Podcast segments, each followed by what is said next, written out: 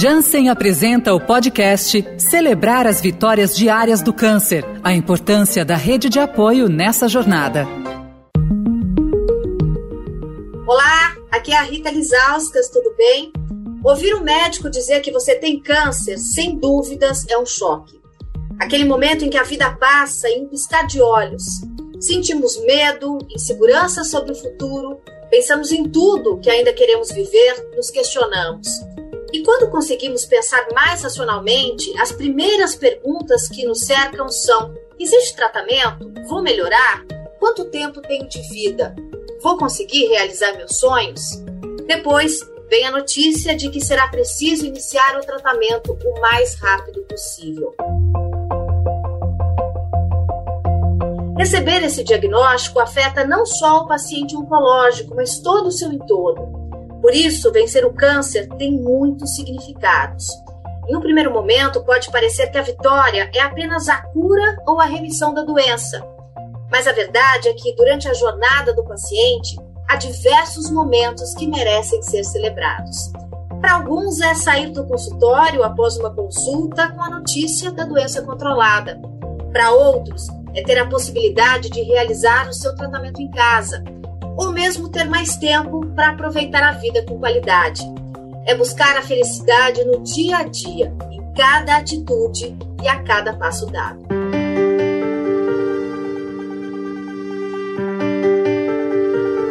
Essa jornada pode parecer solitária, mas a realidade é que não se caminha sozinho.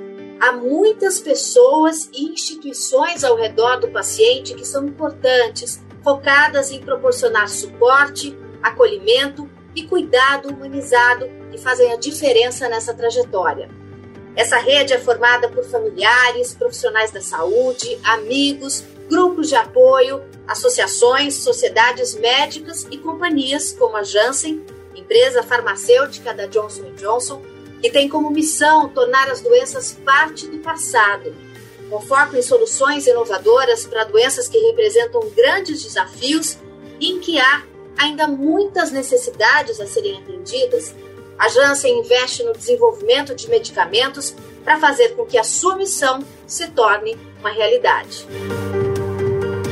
Pensando em compartilhar boas histórias que representem isso, o Estadão convidou, a pedido da Janssen, o engenheiro civil Roberto Gouveia, que recebeu um diagnóstico de câncer de próstata e que, com a ajuda da sua esposa e companheira, a pedagoga Marileia, percorreu esse caminho de olhos bem abertos para todas as vitórias que ele podia obter no dia a dia do seu tratamento.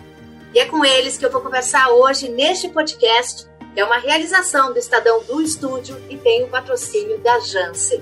Sejam muito bem-vindos. Eu queria começar perguntando para o Roberto. Roberto, como é que você se sentiu quando recebeu o diagnóstico de câncer? Qual foi a primeira coisa que passou pela tua cabeça? Seja bem-vindo. Ah, muito obrigado, Rita. É, é uma lição de vida, realmente.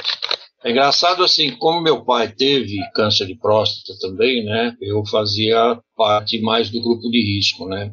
E eu sempre me precavi muito com relação a isso, né? Essa é uma das razões de eu, graças a Deus, ter tido sucesso. Mas por mais que você esteja preparado, na hora que você abre o exame lá e tem carcinoma, não sei das quantas e tal, foge o chão, né? É uma coisa que, que, que realmente te pega desprevenido, por mais que você racionalmente pense na coisa, olha, posso ter e tudo mais. Volto a dizer, principalmente no meu caso, como meu pai teve, era um, uma probabilidade maior, mas assim, uma coisa é você se precaver, na realidade é um baque absolutamente enorme. E Roberto, quando você recebeu esse diagnóstico, né, esse baque, como você mesmo é, classificou, a doença estava bem no comecinho, né? Eu gostaria de reforçar que isso é raro. Né? As pesquisas apontam que não é comum que os homens acompanhem a saúde da próstata com essa frequência que eles deveriam, né? É, existe alguma razão para você tomar esse cuidado? Você conseguiu esse diagnóstico precoce porque você sempre fazia os seus exames de rotina? Eu sempre fazia, sempre fazia os exames de rotina. Primeiro, uma questão de perfil pessoal meu, eu não sou muito de fugir de médico, não. Eu não sou o extremo de que qualquer dorzinha de cabeça vai ao médico, mas se eu sinto que alguma coisa está normal, eu procuro averiguar o que seja. E no meu caso, como eu disse, o meu pai, que não se cuidava, né, numa situação absolutamente acidental, eu poderia dizer, por um mero acaso, ele descobriu, foi diagnosticado com câncer de próstata, fez a cirurgia aberta e tal, e foi muito engraçado, né? Uma coisa que me marcou muito. Depois da cirurgia, que correu bem com meu pai e tudo mais, o médico, naquelas visitas no hospital, naquele pós-operatório e tudo mais, ele uma hora virou para mim, eu tinha, sei lá, uns 40 anos na época, 40, 40 e poucos anos, e ele encostou o dedo assim no meu peito, né? Bateu e falou: rapaz, cuidado, seu pai já tem, você tem muito mais probabilidade de ele, dele de ter. Então você se cuida porque você pode ser pego de surpresa aí a qualquer momento. E eu não tenho a menor dúvida que a razão do sucesso que eu, graças a Deus, tive foi o fato de não num, estágio bastante inicial. Roberto, quando você recebeu esse diagnóstico, você e a Marileia estavam casados apenas um mês, né? É, é isso? Como é que foi saber que você tinha que iniciar um tratamento sendo recém-casado? Ah, é complicado. É complicado que fica grande, a grande preocupação na cabeça. Porque a partir do momento do diagnóstico, eu voltei ao meu médico, que não era um médico cirurgião, ele era um clínico, e ele foi, ele era um, um cara muito direto, assim, ele falou, olha, o lado notícia boa é que você tem 99,9% de chance de sucesso porque o seu, o seu diagnóstico foi feito no estágio bastante inicial.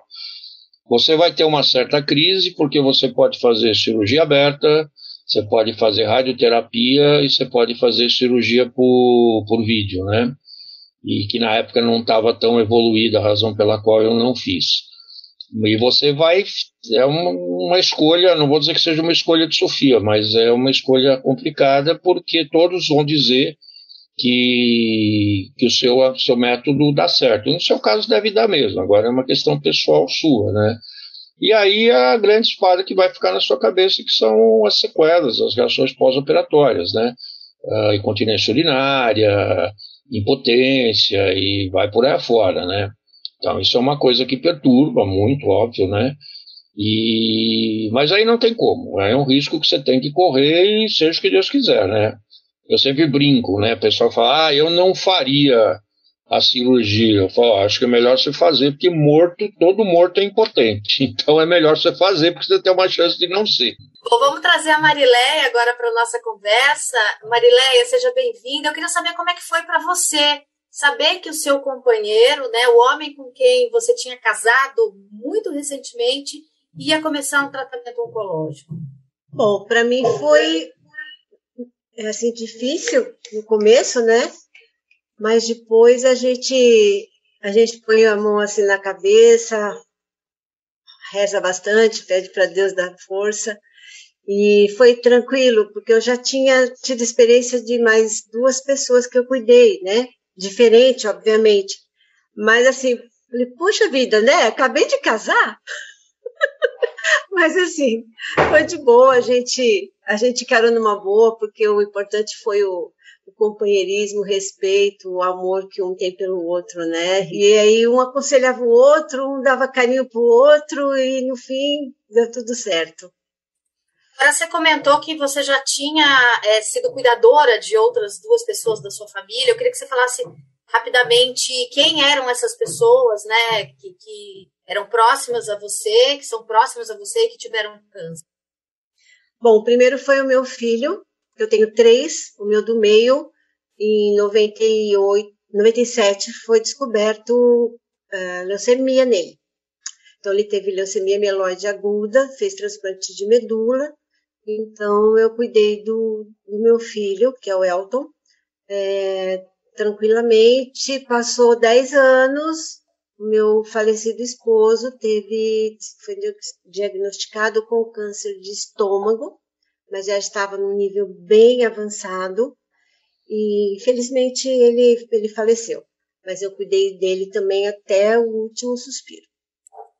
E aí você encarou isso, né? De novo, uma pessoa que eu amo com câncer na minha vida, né? Não, não é, é uma trajetória fácil, né, Marileia? Não, não é. Não é porque eh, você cuida de uma pessoa que está tão carente quanto você, porque você também fica carente, né? Você também precisa de cuidados, tá? Mesmo que você seja forte, você tenha fé, você está com, com tudo ali do seu lado, mas não é fácil. Nós estamos juntos desde 2011, né? Nos casamos em 2013. Então, nós estamos juntos e, assim, o, o baque de você cuidar de uma pessoa com, com câncer não é brincadeira, né? Mas também você não pode deixar a peteca cair, não, sabe? Você tem mais é que levantar a cabeça e falar, não, peraí, se isso, é, se isso é para mim, vamos lá, vamos, vamos levantar a cabeça e vamos, vamos seguir com a cabeça erguida. Roberto, o que, que vocês decidiram buscar durante essa trajetória, além do tratamento, obviamente, né, para garantir o, o, o seu bem-estar? Que alterou no meu caso, eu acredito que altere no caso de todo mundo, pelo menos da maioria das pessoas, é você se estruturar psicologicamente, uh, vencer os seus medos, né, se conscientizar da situação e do caminho que você vai seguir. Que a sua esposa, a Marileia, ela te ajudou a se manter assim motivado, né, com a cabeça boa, é, encarando o, o tratamento e esse dia a dia pós-diagnóstico de uma forma positiva? Como é que, como é que ela te auxiliou? Olha, a, a, a Mari, ela é a personificação do, do otimismo, ela é a personificação do, do olhar de que tudo tem uma solução, nós vamos vencer. E isso acabou refletindo uh, uh, em mim, obviamente, né? Eu vi nisso um esteio, eu vi nisso um estofo que eu não não estava sozinho, né? Roberto, claro que não dá para romantizar e você deixou isso muito claro na, no que você disse agora para mim, né? Porque o tratamento do câncer muitas vezes é difícil. Mas eu queria que você contasse para gente esses ganhos do dia a dia, né? Pessoas que a gente descobre que está do nosso lado, gente que se aproxima, belezas que a gente não tinha visto antes, essas sutilezas da vida que a gente só nota quando lembra que é finito, né? Quando a gente é lembrado da nossa finitude. Quais foram as coisas marcantes que você lembra que descobriu nesse processo? Olha, a primeira coisa que a gente descobre, né, tem um ditado que acho que a maior parte das pessoas conhece, um dito que diz assim, né, que na hora da bonança você conhece a quantidade de seus amigos, né, na hora da tempestade você conhece a qualidade de seus amigos. Isso acho que é uma descoberta maravilhosa. Né? Nesse momento você descobre quem realmente está ao teu lado, te empurrando para cima, se solidarizando de verdade com você e tudo mais. Né? Você dá mais valor a acordar cada dia, né? a sair da cama cada dia, né? porque é mais um dia que você está vivendo. Então você dá muito mais valor para essas coisas boas, singelas, muitas vezes simples da vida, né?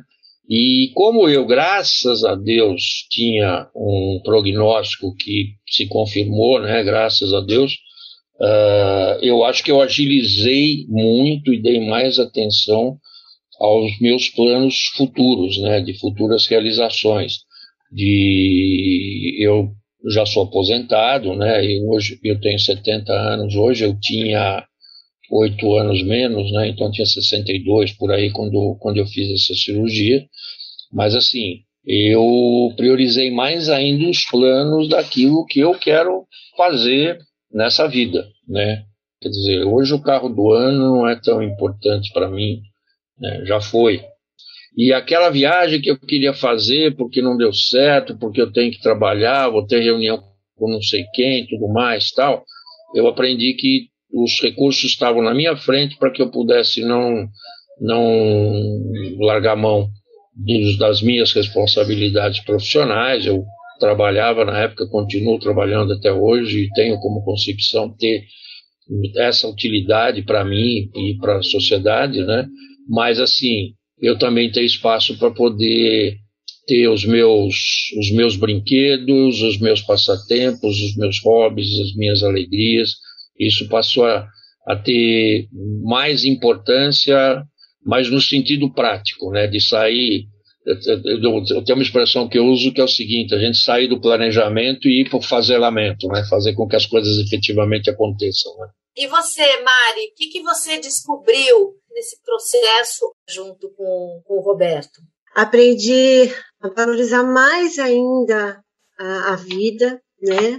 Mesmo com isso tudo, a gente tem uma lição, né, a aprender. E cada dia que passa a gente aprende mais e sabe que tem ter força, tem que ter fé, tem que ter esperança, acreditar na medicina, né? É, se tem que fazer químio, vamos fazer. Se tem que fazer rádio, vamos fazer. Tem que tomar remédio, vamos tomar, né? Acreditar nisso para nos ajudar. Eu queria que você falasse, Mariléia, qual o conselho que você daria para outros familiares que têm alguém com câncer na família? Não fica falando da doença para a pessoa, sabe? Eu acho que a pessoa já está com ela, não precisa ficar lembrando dela o tempo todo, né? Você tem que dar atenção, tem que dar carinho, é, tem que dar amor. É isso.